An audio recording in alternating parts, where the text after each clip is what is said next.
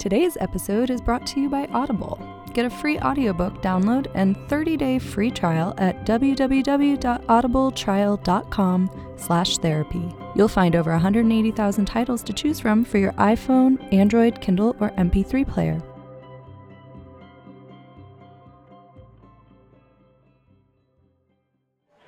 it, it became more of okay, it has to be my acceptance. This is this is my life, and this is the way it's going to be, and it is what it is. And you accept it, and you conquer the challenge. How? I think at first there was a lot of gin, and uh, then there was probably some speed and cocaine along the way in my early 20s, and then you just kind of develop your own life, and you develop friends. Um, so you create that own, your own family and one just moves on. You pull up your bootstraps and move on, right? I'm Lily Sloane, And I'm Kip Williams. and this is A Therapist Walks Into a Bar. And this is the special post Pride Month episode Two Therapists Walk into a Gay Bar. Mm-hmm. So, Kip, where do we start? So, back in March, an article came out on Huffington Post called The Epidemic of Gay Loneliness, written by Michael Hobbs. It talked about some of the struggles gay men continue to face, even though we've made so much progress on civil rights and social acceptance in recent years. That sounds like a downer. It really is. This article hit all the low points drug addiction, sexual compulsivity, self harm, and suicidality. And it had a lot of people talking, too. It was all over Facebook. One of my husband's coworkers emailed it to me, and several of my gay male clients brought it up in therapy sessions. So it touched a nerve. It did. The fact is, even with all the progress we're making, we still have some difficult problems to reckon with in communities of gay men. Still, the article only represented one side of some gay men's lives. So when you and I started working on this episode back in June, which is Pride Month in San Francisco, I thought it might be nice to take a different angle and explore the incredible strengths and resilience of gay men. So we headed to a few bars in the Castro during Pride Week, and we asked some of the men we met to tell us their stories about facing and overcoming challenges. And I was so touched by some of the stories they shared. Yeah, me too. That was such a sweet experience. And we also got to talk to a very special expert.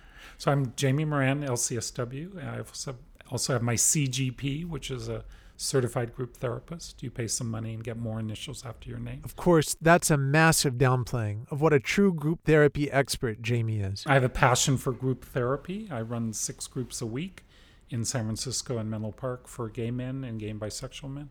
I also do a lot of group training for clinicians in working with group in various kinds of aspects. And I also have a specialty in terms of working with gay men around various topics, particularly in group, and other topics intimacy, dating, family of origin, struggles. And he read the article too, right? Yep. Well, first of all, I'm not a researcher and I'm not in my 30s. And I believe the author was 35 or something. And some of the case studies, although not all, were men in their 30s. So I feel like I have a little bit of subjective bias. Uh, I grew up in the broader Bay Area and I've lived here for more than 40 years and been in practice for 33 years. So I think that creates a kind of subjective experience of the world. So my experience has been really different, but I believe that this is part of gay men's life. So, in order to talk about resilience and overcoming challenges, I think we do need to talk about what those challenges are and the truth that is there in the article. All right, let's do it. I used to be addicted to crack cocaine. Um, that almost ruined my life. Like back before when you were addicted, did you feel like there just weren't people looking out for you? No, they were, but I was so isolated that I refused to accept that they were. Um, also, I lived in a, a very homophobic community back then, and that made it a lot more difficult to kind of, you know, embrace my peers. Um, today, I know that they were looking out for me. Back then, I didn't. You were you were hiding a lot more than just your. Oh, I didn't hide it. I, I, I hid my drug use. Yeah. My sexuality, I didn't hide, but but my friends didn't always appreciate that, um, and, and I got challenged and questioned often. So that probably contributed to my drug use. I would assume. You know, I don't know what the fuck I was thinking, but Let's take a moment to talk about what's happening here. Ilan Meyer proposed a theory of minority stress back in 1993, and there's a lot of research and evidence to back it up. Basically, many gay men experience distress as a result of social stigma. It shows up in three ways. First, through internalized homophobia, which is basically shame and self hatred. Second, through hypervigilance, meaning that people will look for discrimination or violence, even when it's not happening. And third, through a heightened sensitivity to discrimination when it does happen. It's kind of a post traumatic response to the bullying and rejection that many of us have experienced. And it's part of what leads some gay men toward loneliness, drug addiction, sexual compulsivity, and even suicidality. I was so isolated. So, there's a whole range of painful experiences from overt violence and bigotry to even more subtle but still impactful experiences of not being seen. Right. Minority stress refers to that when you're a minority, there are particular kinds of interactions that happen daily, weekly, that don't occur for the mainstream person.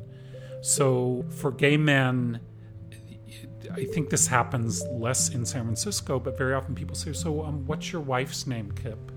Or um, how many children do you have? Which are great examples of microaggressions or micro injuries. And while being asked your wife's name may not seem like that big of a deal, It's this kind of perpetual salt in the wound experience not being seen, not being understood or accepted. All these moments adding up to a much greater feeling of alienation. A micro injury often happens every day. which also highlights that point about heightened sensitivity to perceived stigma. The, the stress of that, whether it's work or on the street or in a family gathering, each person has to decide am I going to be honest or am I going to lie? Um, I don't have a wife, I have a husband. And so the stress in that uh, is compounded by growing up and by having experiences that are best hidden or downplayed in light of safety. These small things that may not seem like that big of a deal are made much more visceral by very real experiences of being blatantly bullied or targeted, verbally and even physically. and from the stress of being denied civil rights, jobs, or housing. And in our current political climate, the fear that the rights we fought so hard for could be taken away from us. No wonder people come to places like the Castro in San Francisco to feel safe and close with other people they can relate to. Well, not so fast.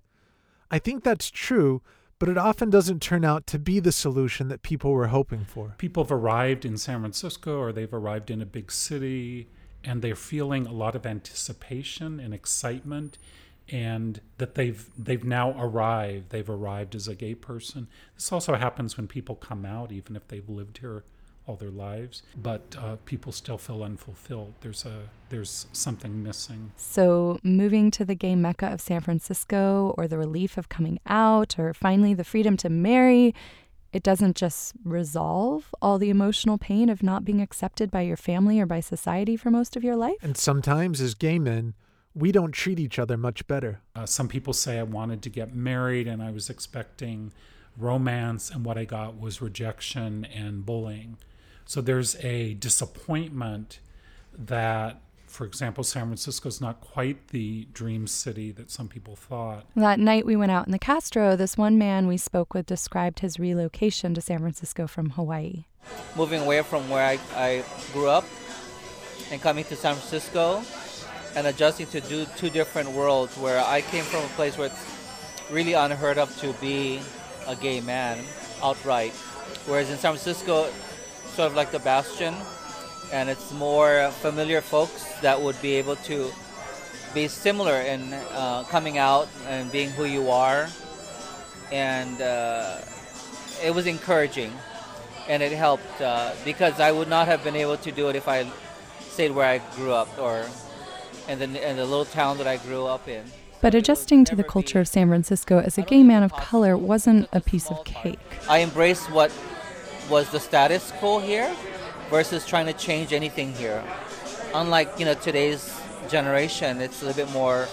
They want to make the change for their comfort, whereas I accepted the parameters of that time, of the location, and accepted and just worked with that system. Yeah. There may be uh, times where I couldn't relate to other folks who were uh, at a different level in their orientation or their situation. So I had to adjust to uh, dealing with my own personal uh, issues at the same time trying to embrace what is accepted back then. I was really struck by his make the most of it attitude, which he feels has worked for him. I'm also interested in his perspective that the younger generation is trying to change the norms of our communities rather than accepting their limits. Later that night, we did speak to some younger folks about their perceptions of the limitations we face in communities of gay men. When marriage equality was passed, when that got passed two years ago, right? Remember that pride? I will say That this. I feel like everything. exactly right, right. But don't you feel like so many people was like, "We're done, mission accomplished, mission accomplished, so we're done." But at the end of the day, we aren't done. Think about the trans women, black women, black trans women. So many people are left behind. Shit is not done yet. So- So there's this piece about gay men and other folks in the wider LGBTQ community not feeling supported by the people they thought would accept them. and that gay men aren't always our brothers, there are our tormentors. So that what is missing for some people is a real desire for community, consistency, and authenticity. And what some people get is not that at all. I was young, and these, like I said again, I'm cute right now, like not too confident, but I'm still like kind of cute. But back then, I'm 18, living in Florida, and I'm trying to flirt with boys. So this one guy invited me over. I sent him how I look. I was a little chunky with it, a little thick with it. It was everything. I, I, I didn't. I still look the same way. So he said, "Yes, come over." I needed that that confidence. I need that that like to show that like I'm gay now. Like this is the time. Like I'm 18 now, and I need to know that boys like me too. So I'm like, okay, I'm gonna go to this boy's house. So I go, I drive there, and I was hesitant, but he's like, come over. So I knock on the door. He opens the door. He he looked at me. and He said, no. And I said, huh? He said, no. He closed the door in my face. Oh man. So outside of racial differences, there can be other pain points like body image issues, fat phobia, sexual rejection. Yeah, it gets really sticky when we're talking about wounded people coming together from so many diverse backgrounds and hoping to feel healed.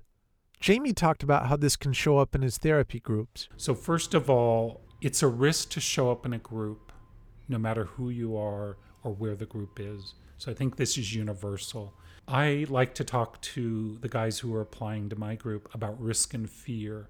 What what is going to be risky and fearful? Now, we all know in terms of therapy, you need to take risks in order to progress. But some of what will happen consciously or not is that group members or, or applicants will say groups of men are threatening men can hurt me i can be humiliated and then some people say but it's a gay men's group but it doesn't really matter if that's the narrative this person has said so when i mention group to my individual clients several will say no there's no way i'm coming into a group are you crazy jamie are you sure you have your license? What is wrong with you? I'm overdoing it. They don't do that. But there's hesitation and there's fear. And then you think of the reality men have been threatening, particularly in groups the locker room, the playground, the school bus. So there can be a visceral response to group is dangerous. So even groups of other gay men can be dangerous or threatening. It's like you're carrying the wounds of stigma and discrimination from society and of rejection and exclusion from within your own community. And when you're already wounded and sensitive to rejection, this can become a feedback loop. Definitely. If somebody comes to group and they're injured in a short period of time, or even at month six or year two, and it's the kind of injury that I either didn't pick up on or it's very deep, they could leave and feel very unseen, unhelped. See, Jamie, this is what happens. I opened myself up, I got hurt. This is what it, my life is like. So that one of the challenges in terms of my group facilitation and what I call my group bias is I want people to hang in there. I want people to stay and say things like, I'm so injured, I want to walk out the door, but not actually walk out the door. Ah, yeah. So uh, that's a lot of therapy is it's about hanging in there when shit goes down, you know, whether it's in a group or with an individual therapist and working through that in a new way. Absolutely. And that new way is what I find so exciting and hopeful in our individual stories and in our communities. Our pain and limitations don't have to be the end of the story. That's right. So hang in there. Resilience is coming right after this. Guess what, Kip? What? For listeners of A Therapist Walks Into a Bar, Audible is offering a free audiobook download with a free 30 day trial to give you the opportunity to check out their service. Cool. So, what book would you recommend listeners try out? Well, based on what we're talking about, I'd recommend a book by Alan Downs called The Velvet Rage Overcoming the Pain of Growing Up Gay in a Straight Man's World. And you can download that book or thousands upon thousands of other titles at audible.com for free. Just go to audibletrial.com slash therapy. Again, that's audibletrial.com slash therapy.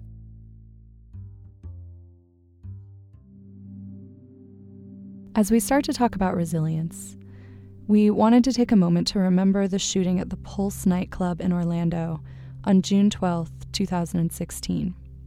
It was the worst mass shooting by a single perpetrator in U.S. history, leaving 49 people dead and 53 injured. Pulse was targeted because it's a gay club. The victims were primarily young LGBTQ folks of color, and the massacre was recognized as a hate crime. One week after the massacre, the New York Times ran a story about LGBTQ adolescents and young adults who responded to the shooting by coming out to their families. I was really touched by that story. Instead of retreating in fear and making their lives smaller, these young people stepped forward with courage. I think it's such a wonderful example of resilience. When you think about it, LGBTQ communities have faced a lot of challenges. The HIV and AIDS epidemic is another. When we were out in the Castro, I was really struck by how this man's loss marked a major milestone in his development. I had a, a, a different boyfriend in the um, early mid 90s, and um, he died of AIDS. I actually um, administered morphine to expire his life because he had gotten to the point of not having capabilities. And uh, when I, after they took the body out of the apartment, I went in the shower and I said, "Oh God, I, I, I'm a man now. I'm a man now. I had to go through death and having. That's what I said. I'm a man now." He frames his story as a rite of passage, which goes to show that we don't have to be defeated by these dark and painful experiences. In fact, we can be transformed by them. And while this is an incredibly powerful story, it is one of thousands like it. It makes me think about how after September 11th, we heard so many stories of ordinary people doing extraordinary things. And with HIV and AIDS, we've all heard the stories of how the community rallied together. But what he shared with us really illustrates the strength and resilience in people's personal lives as well. Well, and remember the guy who told us about his addiction to crack cocaine? His story does not end there. So I I quit my job. I left the city and everybody I knew. Um, and forged a new life, I guess. Oh, and I learned how to love. I fell in love. That's who made me friends. So we exchanged dick pics on Craigslist. Um, I'd never done anything like this before. And uh, I went to his house. I passed out from heat exhaustion. I was so worked up, and I'd never been in love before. I'd never been on a date before. And I realized all of a sudden that everything had changed. And I don't know, we were married one year later. How did you know that you were in love? What did you feel? Have you ever had anybody ask you how you know you're gay? You just know. Yeah. What difference did that make? I wanted to be a better person. It saved my life. You know, it's like, are you going to be successful? Are you going to survive? Or are you going to die from a drug addiction? If you want to be there for somebody else, you need to survive. It's like from your point of view, there's no steps to it. There's no this is how you do Everyone it. Everyone has their own perspective and their own process. Mine was pretty straightforward. Having a garden and a dog and a husband helped me. And you know, it's easy to love superficially, but that that that feeling of I would die for you, it seems so rare and so powerful. And you know, if you're willing to die for somebody, you're willing to do anything. And and that's what was the impetus for change in my life Did you ever expose your shame to him? from day one. From day one. Well, that I was a drug addict, that it'd been a long time since I'd used, and about all the things I was ashamed about that I had done as a drug addict. What compelled you to tell him all of that? I don't know. I, again, I passed out from like heat stroke. I was so excited, so worked up. It was a strange emotion. I never felt it before. Yeah, of course, you know, my heart rate increased. I was flushed. You see how I'm sweating right now? That's how I respond to stress of any kind. So I was really sweating that night. What was the stress? I fell in love. And what did you want? An ice pack?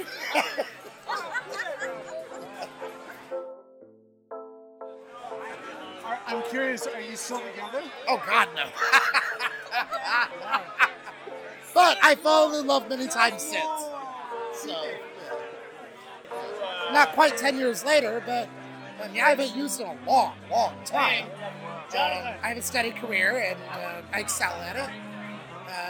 A lot of friends, and, and if I were to go down that path, they would notice right away.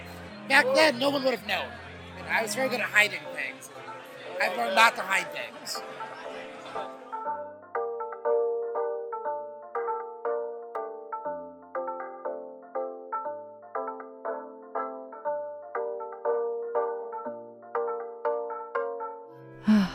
I love him so much. I know. He was great. These stories are really beautiful and inspiring. So, how do we create more of this in the world? Well, sometimes the healing that comes to us through personal relationships, where we finally feel seen and loved and accepted, we can seek that out in other ways. Therapy is one such place. Right. And Jamie Moran does a lot of that work with gay men in his therapy groups. Yeah, and he mentioned three factors that come up in his groups that seem to foster this kind of healing and resilience. One of the things group does in therapy in general is teaches about adult relationships or healthy relationships. This would be emphasized in group in three ways. First, injury and repair. Very pretty basic that gay men in this example and other minorities and women have been injured a lot and then there may have been very little repair. So one of the challenges with injury and repair is there's no way to avoid all injuries. If you're going to be in relationships, at work, in families, you're going to have injuries. So, one of the challenges in a case example I'll give, which is fictitious, Sam, a group member, comes to group and says, I'm really frustrated. Last week, I didn't feel seen and I didn't get the response I wanted. I felt I've shared a very important story. So my response, if I speak up first, is Sam, I'm I'm really sorry.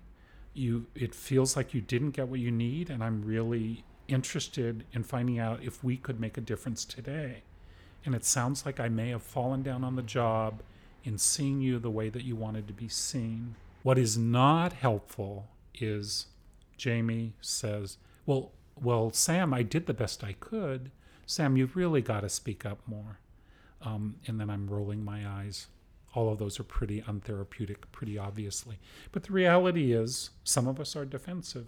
You'd have to ask my group members how defensive I am. But this is the role modeling. I'm really interested, and I really appreciate the fact that you said you were injured. Let's see if there's a repair. The second factor in groups that can teach us about healthy relationships is empathic failure. And sounds just like it is that there's been a failure of empathy. And in all relationships, this happens. So, empathic failure, when it occurs, needs to be addressed. So, if you're a perfect therapist, none of this happens, but I'm a very imperfect therapist, so I'm looking for empathic failure all of on the behalf of the client. And last but certainly not least, we're often looking at safety and trust. Now, most, most people believe in groups and in relationships a little bit like a plane that takes off. Safety and trust goes like this it's an upward triangle, whatever that is. But the reality is, safety and trust is more like the stock market. It goes up and down and is not predictable. But if you can talk about it, I feel safer today than last week. I feel more trusting of you, John, today than I did three weeks ago. So, those are three factors that really promote some of the dynamics that are going to create vulnerability in the group and move issues forward. Okay, to sum it all up, Jamie says that three factors foster resilience in his therapy groups taking the time to repair injuries, to acknowledge failures of empathy, and to build safety and trust with each other. These factors help people to take risks, to overcome challenges, and grow. When people are sharing vulnerable material, in general, all eyes are on that person, and there's a lot of potential for empathy. So I think group members walk away feeling touched, valued, heard, and I think a repair happens. I also like how he really insists that we don't have to do these things perfectly. Jamie says it's inevitable that we're going to let each other down and that it's our willingness to acknowledge it compassionately that makes the difference. A very talented group therapist trainer recently represented in a lecture the concept of safety ish rather than sort of safety and trust is always here, that we're going to have to look at safety and we're going to have to look at how it varies. And I will often ask people, How trusting are you today in the group? How trusting are you of me? Um, and I might even say, What percentage of you trusts me? Because a common response is, Oh, I trust you. I feel safe with you. That's a little bit like, I like you. I, you're nice. I like you. It's not very helpful. There are so many lessons here for all of us to learn and use in our personal lives. As a gay man myself, I've been thinking about some of the opportunities we have to do this with each other. So, this is probably a good time to talk about a specific issue that was in the news recently and sparked some controversy in LGBTQ communities. The rainbow flag is the single most recognizable icon for the LGBTQ community. LGBTQ Pride Month is underway in Philadelphia, and today there was a kickoff ceremony at City Hall. Today's celebration featured the unveiling There's some new colors on the Pride flag. What do we think about rainbow Flag. This is talking about why do they have to make this a race issue? The original colors weren't representing blue people or it yellow includes people. the colors brown and black. That move is aimed at fueling talk about diversity within the gay community. It actually, in an ironic sense, revealed the very issue it was trying to address. Too often, people of color in the LGBTQ community have been marginalized, ignored, and even ten- intentionally left out of the conversation. This really highlighted how racial tensions and divides are so present within LGBTQ communities. Yeah, we asked some of the guys at the bars about it and got varied reactions. And we're not going to spend our time on the debate itself. Instead, we're going to focus on how some people experience this debate as an injury. When you see other gay men pushing back on the adding of the black and brown stripes to the flag, I'm pushing back on that. what do you feel about that? It hurts. It hurts, and I try and block it out, and I sh- and I don't want to even talk about it, and I don't even want to think about it. But at the end of the day, there's people that are suffering, and it takes everybody to come together and talk about it and and to fight for it. But how much can you fight until you're tired, until you're done, until you're over? It's like I, I can only fight so much. I haven't done my work. I haven't. But I see people who have fought, fought and dug in and like, and nothing's being done. We spent quite a bit of time with two young gay black men who had grown up together on the other side of the country. Their love and support for each other was so clear.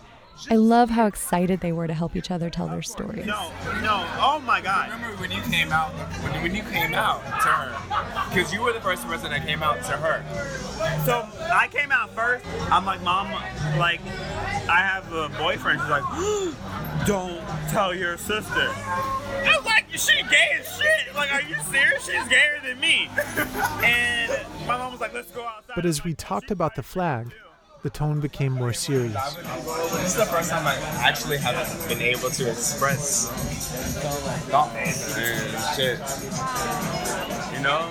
I'm trying to be a better person, and that's I can't blame everybody for what's going on in this country because we all have a part in it. So.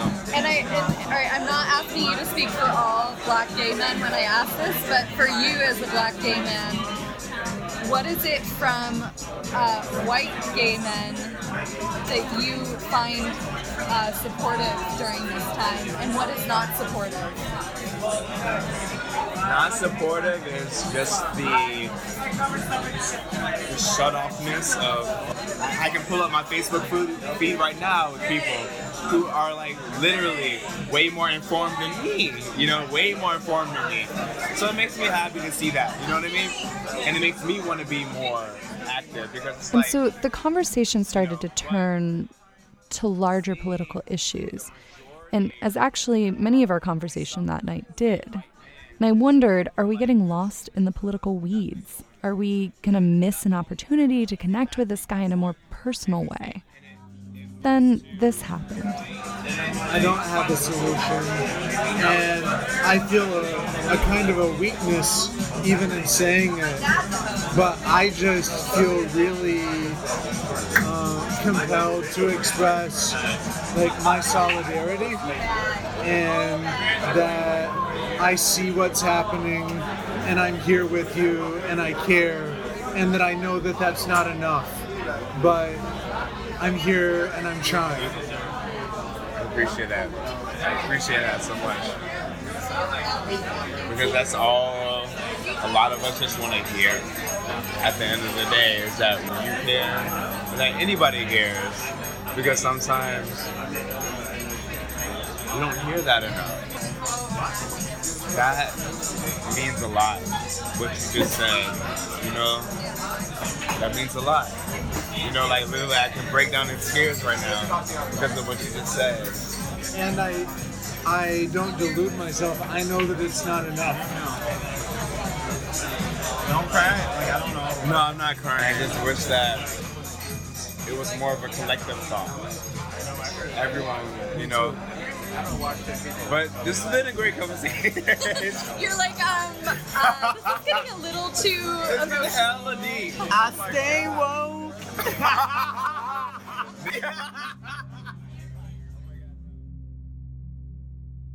Like I said, it's not enough.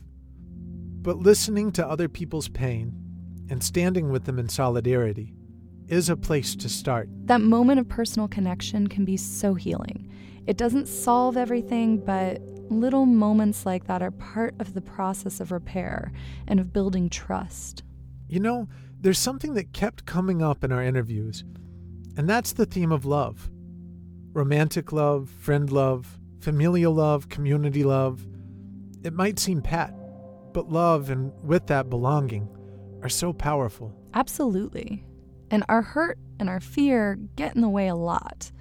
We need to address that and keep addressing it in ourselves and in our communities. Right. Love isn't all we need, but so many of us spend our lives aching for it. So, my hope for gay men and for LGBTQ folk everywhere is that we can continue to grow our love for ourselves and for each other. And in a lot of ways, this love is already there. So you have more community now? Oh, a lot more, yeah. Well, that's what love does. Yeah, exactly. Yeah, yeah that, that's definitely the biggest adverse situation I'd face in my life, and I overcame it with love. Exactly. Yeah, people will notice if you're faltering, you know? For what she said was, I love you no matter what, you know, gay or straight. You're still gonna be my son today and tomorrow, you know. it was it was pretty simple. You want love. Yeah, we all do, don't we? I can walk around this whole club. Everybody wants that love. We all want to fall in love. We all want to have love. We all want to embody that.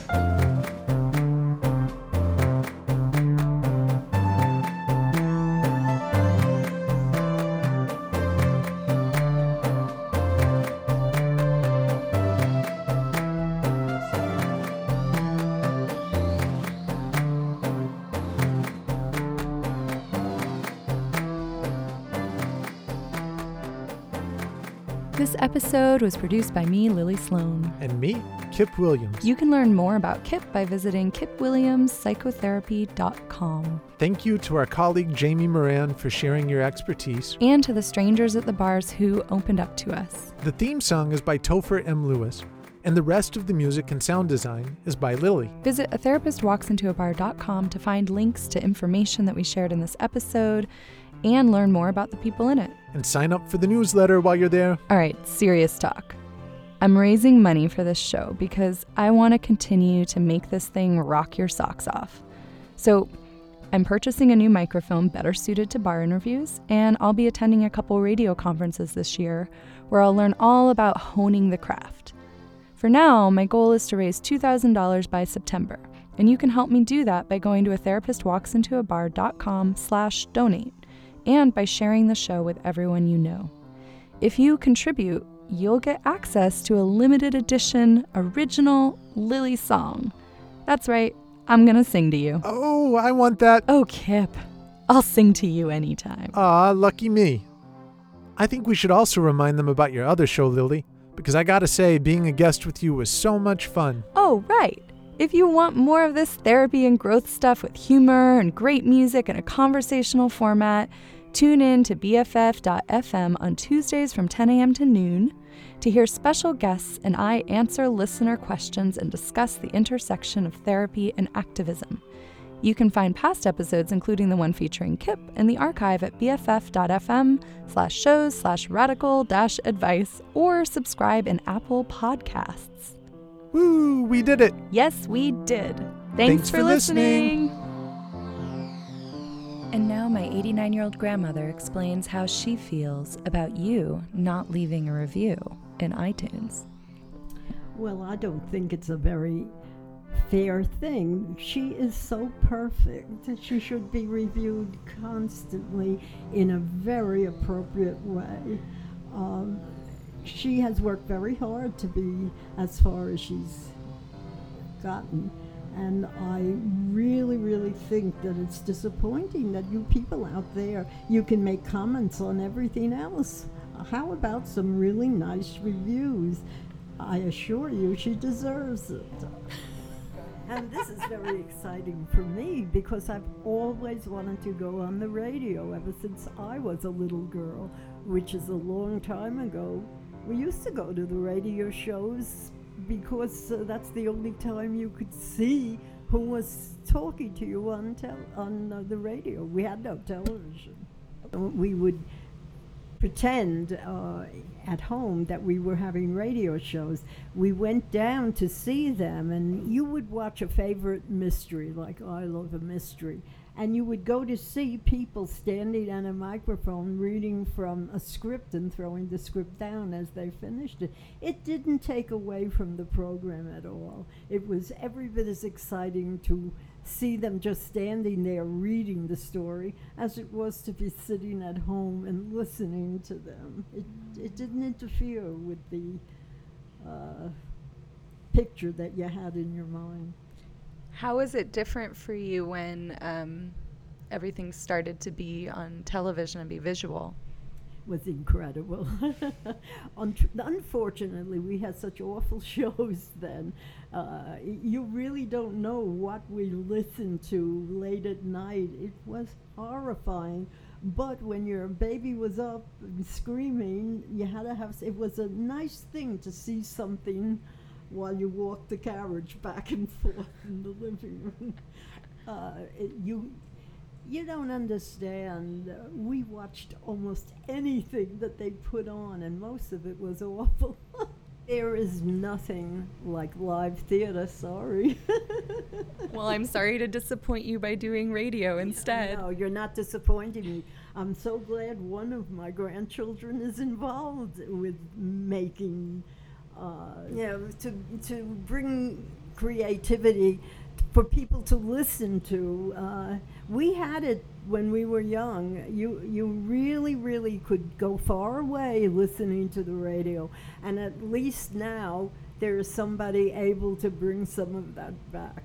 So, are you saying I'm your favorite grandchild? I would never say that in public or anywhere else. But you're, you. I can see it in your eyes. All of you are my favorites. Thank you.